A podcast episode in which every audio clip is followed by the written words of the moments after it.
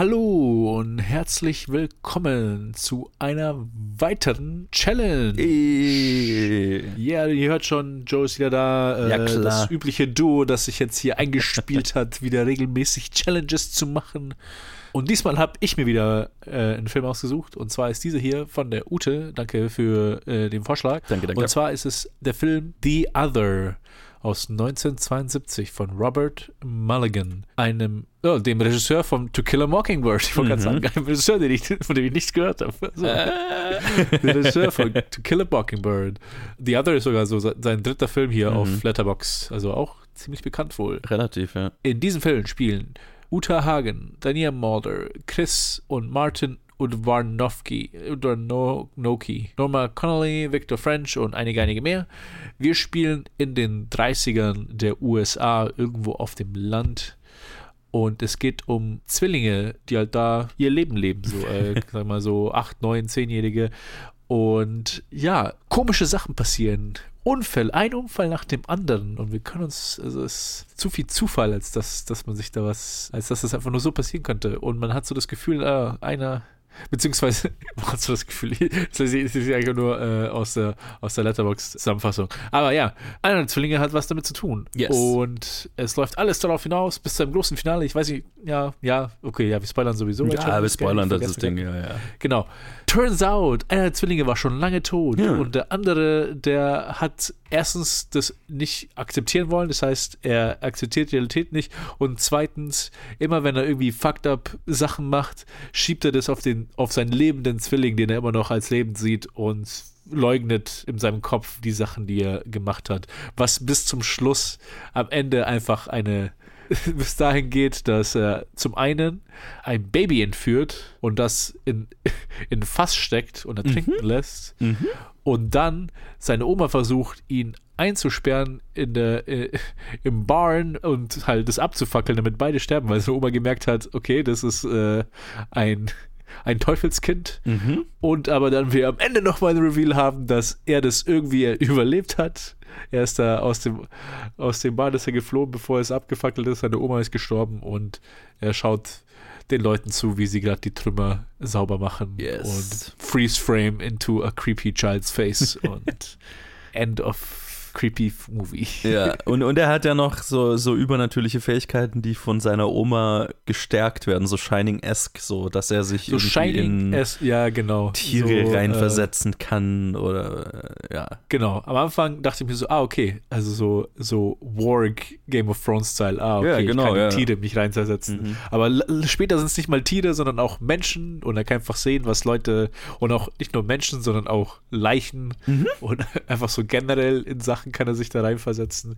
Ja, und die Oma nennt, das, das das Game, was sie selber beigebracht bekommen hat. Sie ist aus aus Russland, aus der, aus der zarischen Zeit, aus dem 19. Jahrhundert und ist ein little bit alles äh, Fairy Tale Spooky-esque. Und ja, wie fandest du diesen Film? Ja, ganz gut. Er hat sich so eingereiht in die Reihe an Creepy Kind ist creepy und bringt Leute um Filmen aus, der, aus dieser Zeit. Also ich musste sehr an The Omen denken zum Beispiel.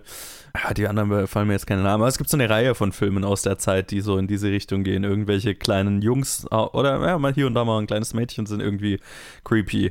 Und generell so diese oh, es gibt zwei Zwillinge und einer ist der Böse und so ist ja ein Trope. Ich gab es bestimmt auch davor schon. Das weiß ich jetzt nicht. Ich glaube jetzt nicht, dass, die, dass es auf diesen Film zurückzuführen ist. Aber es hat mich extrem an The Omen erinnert, hauptsächlich. Ah, okay. Ja, ich habe äh, ich hab den anderen Film, ich habe einen anderen, äh, der ist jetzt nicht so alt, aber der wird gereferenced in den Reviews und Mhm. halt auch äh, unten ist er ganz mit, der erste Film, der vorgeschlagen wird, bei ähnlichen Filmen ist es Goodnight Mommy oder Ich, Ja, ich sehe, mhm. ich sehe. Ja, Der, ja. Dieser österreichische Film, der anscheinend sehr, sehr ähnlichen Plot hat. Was ich jetzt nicht sagen kann, Ah, according to also ich, ja, ohne zu sehr in Spoiler zu gehen, was Goodnight Mommy angeht, ja, hat viele Ähnlichkeiten, hat aber auch sehr große Unterschiede. Sehr gut. Ah, alles klar, alles klar. Also, ja, ja, ja, ja. Also kann, könnte total sehen, dass Goodnight Mommy hier von dem inspiriert ist. Das, das würde Sinn machen. Ja, und ich meine, ich, ich mag creepy kind, Kinderfilme. Das hier ist eher so einer, der ein bisschen ruhiger ist, der ein bisschen äh, mit mehr Geduld erzählt ist. Das mochte ich eigentlich ganz gern. Ich mag ja auch den, den 70er-Look und so dieses, so ein bisschen äh, dreckigere Filme machen, ein bisschen mehr mhm. sich mit, mit krassen Sachen zu beschäftigen, wie ein ertrunkenes Baby in einem, was ist das, Bierfass oder so. Ja, äh, Alter. Fucking ey abgefuckter Shit hier in diesem Film oder so ein anderes Kind, das auf eine Mistgabel raufspringt. Mhm. Ja, mhm. Äh, ja, Dinge, Dinge sind abgefuckt in diesem Film und das mochte ich eigentlich ganz gerne. Ich fand es sehr lustig, Diana Mulder in der Rolle zu sehen, weil ich sie nur aus Star Trek The Next Generation kenne und das war total weird, sie in einem anderen Kontext zu sehen. Ah. Das war richtig komisch. Ich, ich hatte ähnlich ein ähnliches Gefühl bei John Ritter, mhm. der ja einfach den man einfach nur als Sitcom-Dad kennt. ja. Das, Absolut. Das, den einfach dort zu sehen, was, also komisch. Ja, halt so 70, also Schauspieler in, in so Rollen, bevor sie ihre großen Rollen hatten. Ja, ja, total. So, da, da hat er was Kleines gemacht. Ja, und ich meine, also Diana Mulder ist ja relativ prominent im Film und ich habe halt, also weil ich relativ aktuell gerade Star Trek The Next Generation anschaue, das erste Mal, und gerade die ganze Staffel, wo sie eben dabei ist, mhm. mehr oder weniger hinter mir hatte, äh, war das so, oh fuck, dieses Gesicht, so weird, das in einem anderen Kontext zu sehen, what the fuck. Ja, das fand ich sehr lustig. Sie, sie ist relativ, sie war ein bisschen mir zu wenig in dem Film leider. Äh, ihre Rolle ist dann so ein bisschen ab einem bestimmten Punkt nicht mehr so präsent, sag ich mal. ja, ja. ja, also ich glaube, das, das wären so meine ersten Gedanken dazu. Es ist ein, ein, ein solider Creepy Kind-Film und was ich wertschätzen kann, ist eben die Abgefucktheit, auf die der Film sich einlässt. Er hat mich jetzt nicht umgehauen. Also es, ich war jetzt nicht, es ist jetzt nicht das beste Beispiel eines creepy Kind Kinderfilms. Also die Omen ist, glaube ich, stärker. Aber für das, was er ist, fand ich ihn sehr solide. Wie ging es denn dir? Sehr ähnlich. Ich hatte eine ziemlich gute Zeit mit dem, auch wenn ich drei Anläufe gebraucht habe, um den mir anzuschauen.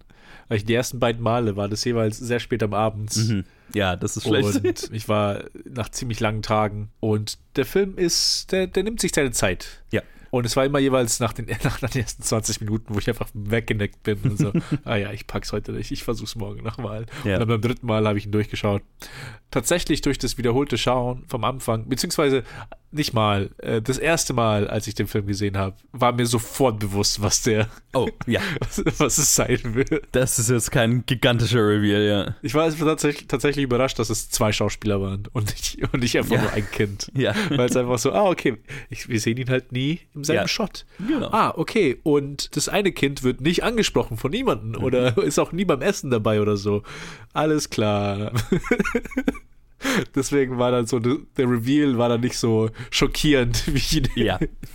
wie der jetzt da gespielt war im, im Film. Aber dafür war, waren die letzten zehn Minuten ein fucking Home Run, weil das war fucking, Alter. Erstmal, was passiert, das haben wir ja schon erwähnt mit, mhm. dem, mit dem Baby im Fass und alles, aber auch die Inszenierung und einfach so das Düstere da und die, die Search Party, die nach dem, nach dem Baby sucht mhm. und die Oma, die realisiert, was passiert und ihm zuhört, wie er mit sich selber redet, wo ist das Kind? So wie er mit seinem quote-unquote Bruder redet, aber ja. Yeah. Holland, where's the baby? Absolut krank. Mhm. Also ich fand, die letzten zehn Minuten haben es für mich wirklich rausgeholt. Obwohl ich jetzt auch den, den Rest nicht schlecht fand. Mhm. Ich fand, äh, es ist halt ein Film, der lässt sich seine Zeit und der geht so gediegen, seine, seine Plotpunkte geht er da durch, die halt, ja, halt, ein, die Sachen reihen sich halt an. Okay, zuerst passiert die Pitchfork, dann lernen wir über seine, seine magischen Fähigkeiten. Und dann dieser creepy Besuch in diesem Zirkus, was auch ja. so ein bisschen äh, gute Atmosphäre geschaffen hat, aber auch direkt danach, also die, die, die kleinen Unfälle, die sich da häufen. Und es ist kein langer Film, aber es trotzdem ist, er nimmt sich halt da seine Zeit, weil es ist, es passiert ja auch nicht viel, das Setup ist sehr simpel dafür, man weiß, was man erwartet, aber dann macht er aber halt alles richtig im, ja. zum Schluss. Und damit hat er halt auch so, ja, der wurde dazu, wurde dazu einem sehr guten, also einem, zu einem guten Film für mich am Ende, ja. wo ich einfach ihn jetzt gut in Erinnerung habe. Und tatsächlich jetzt in Retrospekt, jetzt wenn ich mir die Letterbox-Seite anschaue mit dem Poster und so, die wollen einfach, die wollen einfach, dass man es direkt weiß. ich meine, es ist so, ne, der Film macht dann ein riesen Ding draus, wenn es dann, wenn es dann soweit ist, aber was mich überrascht hat, weil ich dachte so, okay, die machen es so offensichtlich, hm. das kann, also das kann kein Big Reveal werden. Und dann machen sie halt trotzdem so ein Big Reveal. ich meine, so. auf so einem okay. anderen Poster aus der Zeit Steht halt schon so drauf, please don't reveal the secret of the other. Also so ein bisschen Psycho-mäßig, Oh, okay. bitte spoil Ja, den Film ja. nicht für andere, bla bla bla. Also ich glaube, wahrscheinlich ist das Letterbox-Poster ehrlich gesagt ein neueres, vielleicht, schätze ich mal. Könnte, könnte sein. Das ja. wirkt designmäßig jetzt nicht so 70s. Weil ich Stimmt. meine, das gibt's natürlich einfach her. Wenn du, wenn die anderen, äh, das IMDb-Poster zum Beispiel, das es sieht definitiv mehr nach so einem 70s-Ding aus. Und äh, ja, da hast du recht. ja, ich glaube, also bei mir wäre es absolut so, wenn, wenn ich jetzt nicht einfach schon viele andere dieses Genres gesehen hätte. Creepy Kind, imaginärer, also toter Zwilling, der, äh, oder Zwilling, der sich später als tot rausstellt und noch irgendeinen Einfluss auf den anderen Zwilling hat. Der habe ich, ich glaube, letztes Jahr auf dem Fantasy Filmfest erst einen Film gesehen, der genau das zum Thema hatte. Also, das, das ist einfach schon, das ist so oft schon da gewesen, das ist auch so oft schon parodiert gewesen. Das ist halt sofort so, ah, okay, das machen wir. Ich weiß, worauf wir uns für den Rest vom Film einlassen. I know. Und ne, auch gerade so das, die Omen-Verbindung, okay, wir haben jetzt irgendwelche Creepy-Unfälle und dann am Ende siegt oder vielleicht das Creepy Kind natürlich siegt es. Was mich sehr, sehr gekickt hat, war dieses Shining-eske Ding mit der, mit der Oma, dass sie äh, ihm da irgendwas beigebracht hat. Ja. Was ja. ja. letztlich ihn auch so abgefuckt gemacht hat, ne? Was ihn dazu gebracht hat oder erst befähigt hat, seinen Bruder so ein bisschen, seinen toten Bruder so ein bisschen am Leben zu halten. so ein bisschen zu externalisieren und dann Genau. so zu tun, als ob er, ja. Ne, so ein- eine fake Version seines toten Bruders aufrechtzuerhalten, mit der er spielen und sich unterhalten kann und die mehr oder weniger seine düstere Seite auslebt. So. Das fand ich einen ganz, das fand ich einen coolen Ansatz. Das war auch visuell ganz geil gemacht, halt so mit dem, mit dieser Krähe oder was auch immer das war, oder diesem Raben. Ja, ja. wo das, das erste Mal vorkam, war so, oh shit, okay. Wir sind ganz anderen übernatürlichen Territorium als nur, okay, Creepy Kind ist irgendwie der Sohn Satans und deswegen macht er irgendwie creepy Sachen. Nee, wir sind in einer ganz anderen. Hier ist alles übernatürlich irgendwie. Üb- Ja, übernatürlich, ja, mythologisch. Und dafür fand ich es eigentlich geil, dass der Film so von der Inszenierung sehr grounded ist, sehr naturalistisch fast. Also, ja, naturalistisch vielleicht der falsche Ausdruck. Der ist schon sehr stilisiert in Momenten. Aber so dieses ein bisschen grittier 70s, ne, wir sind roh an den Leuten dran, äh, wenn die Dinge passieren, wir schrecken nicht davor zurück, irgendwas zu zeigen. War ein ganz guter Kontrast zu der sehr fantastischen Thematik. Und das fand ich ganz cool. Also er, er braucht ein bisschen, um da hinzukommen und ich finde, er ist gerade für heutige Sehgewohnheiten sehr langatmig. Oh ja, Und das habe ich ja. schon auch gespürt. Also ich habe ihn auch abends angeguckt. Mir ging es jetzt nicht so, dass ich ihn unterbrechen musste, weil ich, weil ich eingepennt bin oder so, aber die anderthalb Stunden, die er ist, kamen mir wer- mehr wie zwei vor. ja, ja, ja.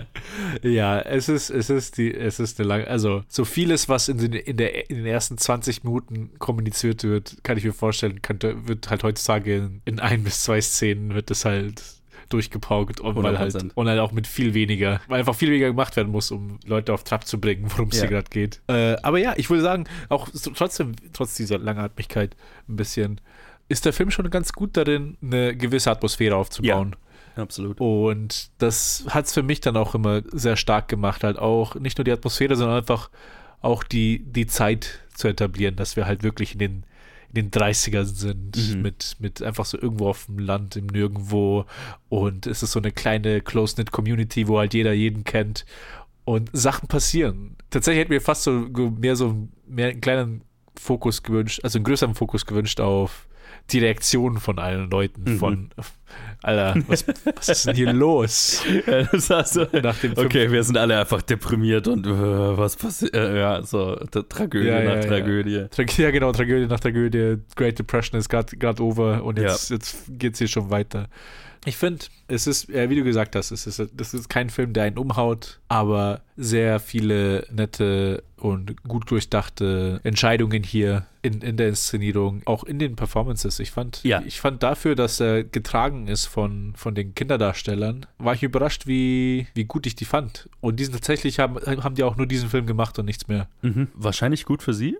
Also so, ne, Ja. gerade wenn man so weiß, was aus den Kinderdarstellern aus der Zeit so wurde später. Huh, Oh, das war keine, keine, keine Zeit, in der die Filmindustrie irgendwie gut für Kinder war, die irgendwie früh sehr viel Fame erlangt haben, so, ne? Deswegen. Das ich hoffe, stimmt. sie sind sehr happy mit ihrem Leben und sind sehr glücklich mit dem einen Film, den sie gemacht haben. Kann ich nur unterschreiben. Wo, wobei ich sagen muss, irgendwie kamen sie mir vom, von, von ihren Gesichtern her so bekannt vor. Ich dachte mir so, ah, den kenne ich doch irgendwie. Ja, diesen, aber- diesen Schauspieler. Aber fairerweise, alle fucking creepy Kinder in irgendwelchen creepy Kinderfilmen, die schauen alle so aus. Wenn du dir fucking Damien aus The Omen anschaust, der könnte der dritte Bruder sein.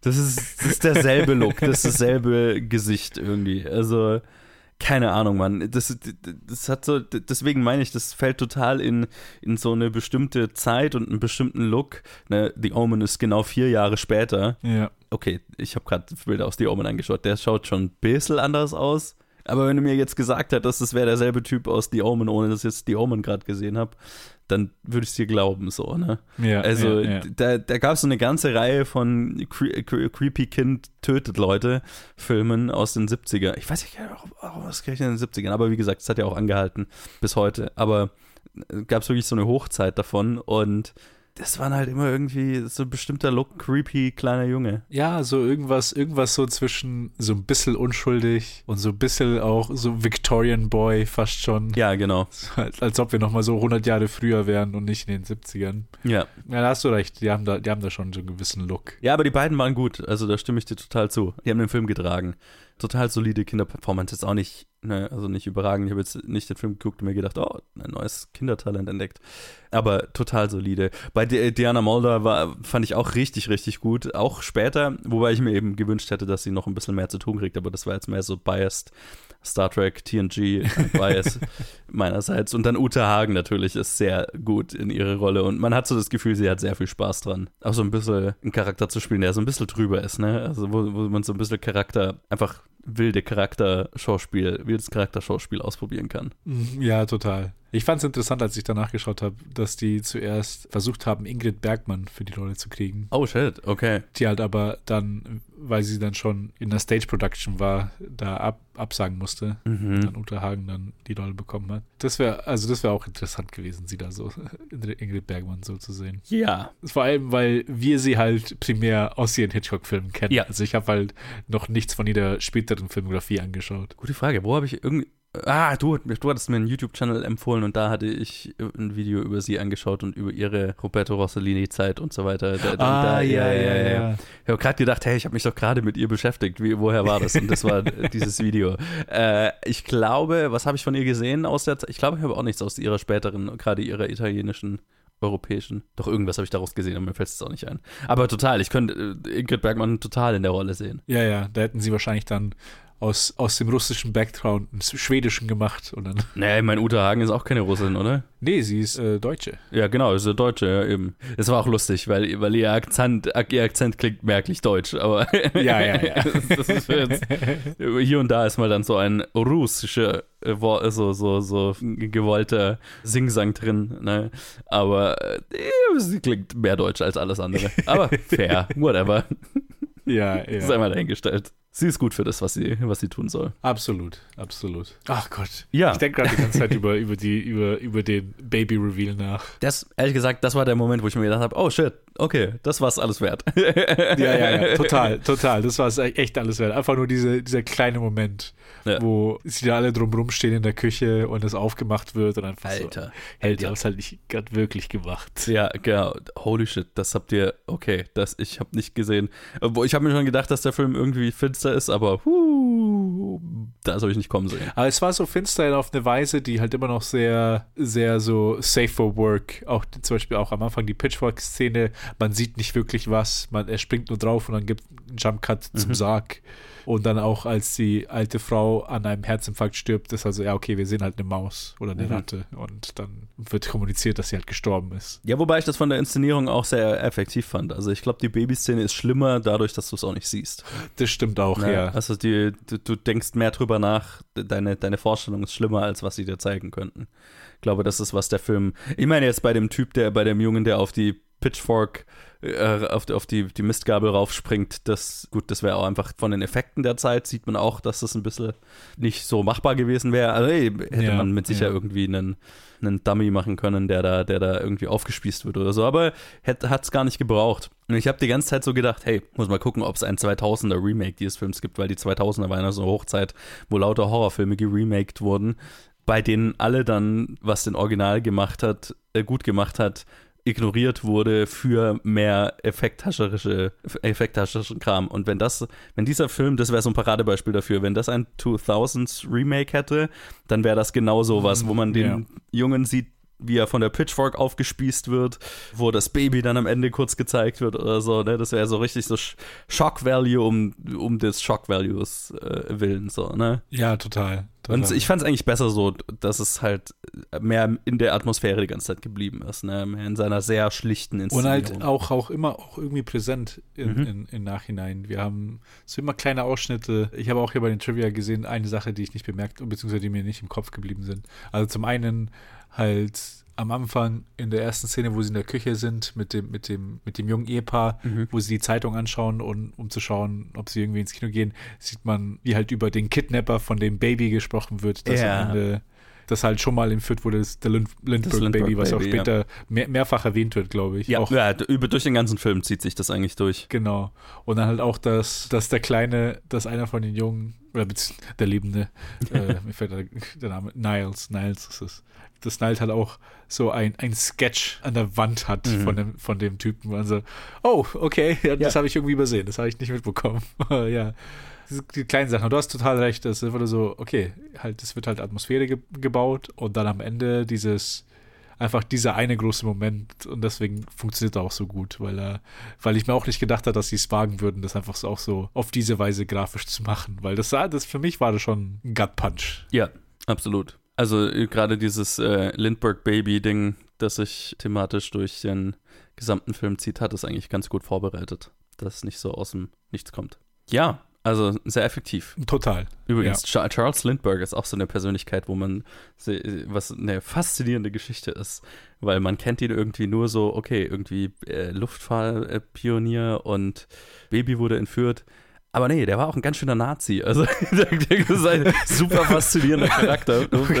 Wenn man mal so, jetzt nur random, weil da gibt es auch, glaube ich, eine Behind the Bastards-Episode zu ihm oder so. Ah, Also, okay, äh, okay. Ich habe mich schon gewundert, woher, woher, woher hat er diese ja, ja, Trivia? ich, ich glaube, glaub, daher kenne ich das, aber ich habe dann auch was dazu gelesen später. Faszinierender Typ. Also war, war so für einen faschistischen Umsturz in den USA und so weiter, äh, hat er sich ausgesprochen. Interessanter Typ. Nur mal so am Rande, was den Film angeht, würde ich abschließend sagen, äh, ja, ein, ein absolut solider 70s Creepy Kids Horrorfilm, Thriller, wie auch immer man es nennen will. Ist jetzt nicht einer, der sich in meine muss ich regelmäßig anschauen Rotation oder Horror-Klassiker-Liste aufnimmt, aber absolut solide, sehr atmosphärisch und ich bin froh, ihn gesehen zu haben. Ja, ich auch. Gute, vielen Dank für, Vielen Dank. Für, für den Vorschlag.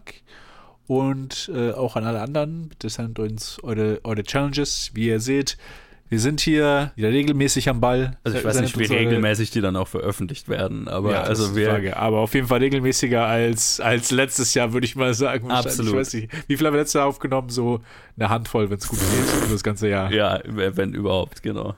Wenn überhaupt. Ja. Mein erklärtes Ziel ist eigentlich dieses Jahr, könnten wir dieses Jahr die Liste abarbeiten? Ich glaube schon. Ähm, Mit zwei Aufnahmen im. Monat. Weiß nicht mehr auswendig, wie viele wir haben, aber Oh, 24. ich glaube ich ja, glaub wobei, nicht könnte, ganz.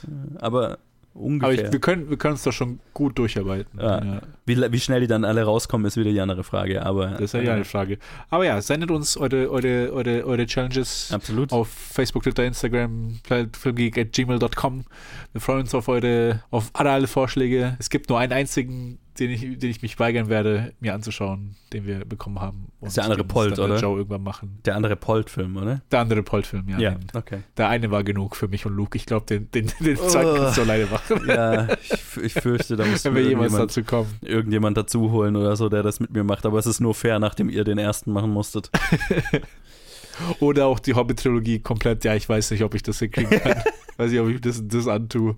Aber ja, mal gucken. Alles andere, ich bin offen für, für alle Challenges. Ja. Also immer, für mich ist ja das Geile an den Challenges, wenn das lauter Filme sind, die ich noch nicht kenne, jetzt eben wie Ja, dieser ja. auch, so sich da reinzustürzen und überhaupt nicht zu wissen, was einen erwartet und Was vor allem man, ja, auch nicht zu total. wissen, also ne, ihr könnt uns natürlich, das befürworten wir auch immer natürlich, wenn ihr uns auf Anchor oder ich, ich weiß gar nicht, ob das jetzt noch Anchor heißt oder inzwischen heißt glaube ich Spotify für Podcasters oder irgend whatever, anchor.fm irgendwie nach Planet Film Geek gucken, könnt ihr uns Sprachnachrichten schicken, auch über die Anchor App oder inzwischen Spotify für Podcasters App, glaube ich, heißt sie. Komisch. Seitdem die von Spotify gekauft wurden. Egal, könnt ihr uns Sprachnachrichten schicken. Also, wenn ihr uns noch Hintergrundinfos zu euren Challenges liefern wollt, warum ihr uns die aufgegeben habt, was ihr zu dem Film zu sagen habt, dann dürft ihr das gerne machen. Freuen wir uns riesig drüber. Ja, ja, ja. Weil ich bin, ich bin immer sehr fasziniert davon bei den Challenges, so, okay, weil da kann ja alles dabei sein, ne? Filme, die die Leute, die uns die Challenge aufgeben, total geil finden oder die sie total furchtbar finden und uns quälen wollen, wie die Polt-Filme wahrscheinlich. Also, ja, das ist, das ist ja das Spaßige daran. Also, genau, wenn ihr uns Challenges schickt, deswegen, entweder ihr schreibt was dazu oder ihr schickt uns eine kurze Sprachnachricht oder so, da freuen wir uns riesig drüber, weil das gibt dann immer noch so ein bisschen Kontext. ja, ja. Aber nichtsdestotrotz, anyway, das war, würde ich sagen. äh, ja, The Other. Vielen Dank nochmal, Ute. Und wir hören uns dann, wann auch immer die nächste Challenge rauskommt. Wann auch immer. Bis zum nächsten Mal. Bis dann. Tschüss.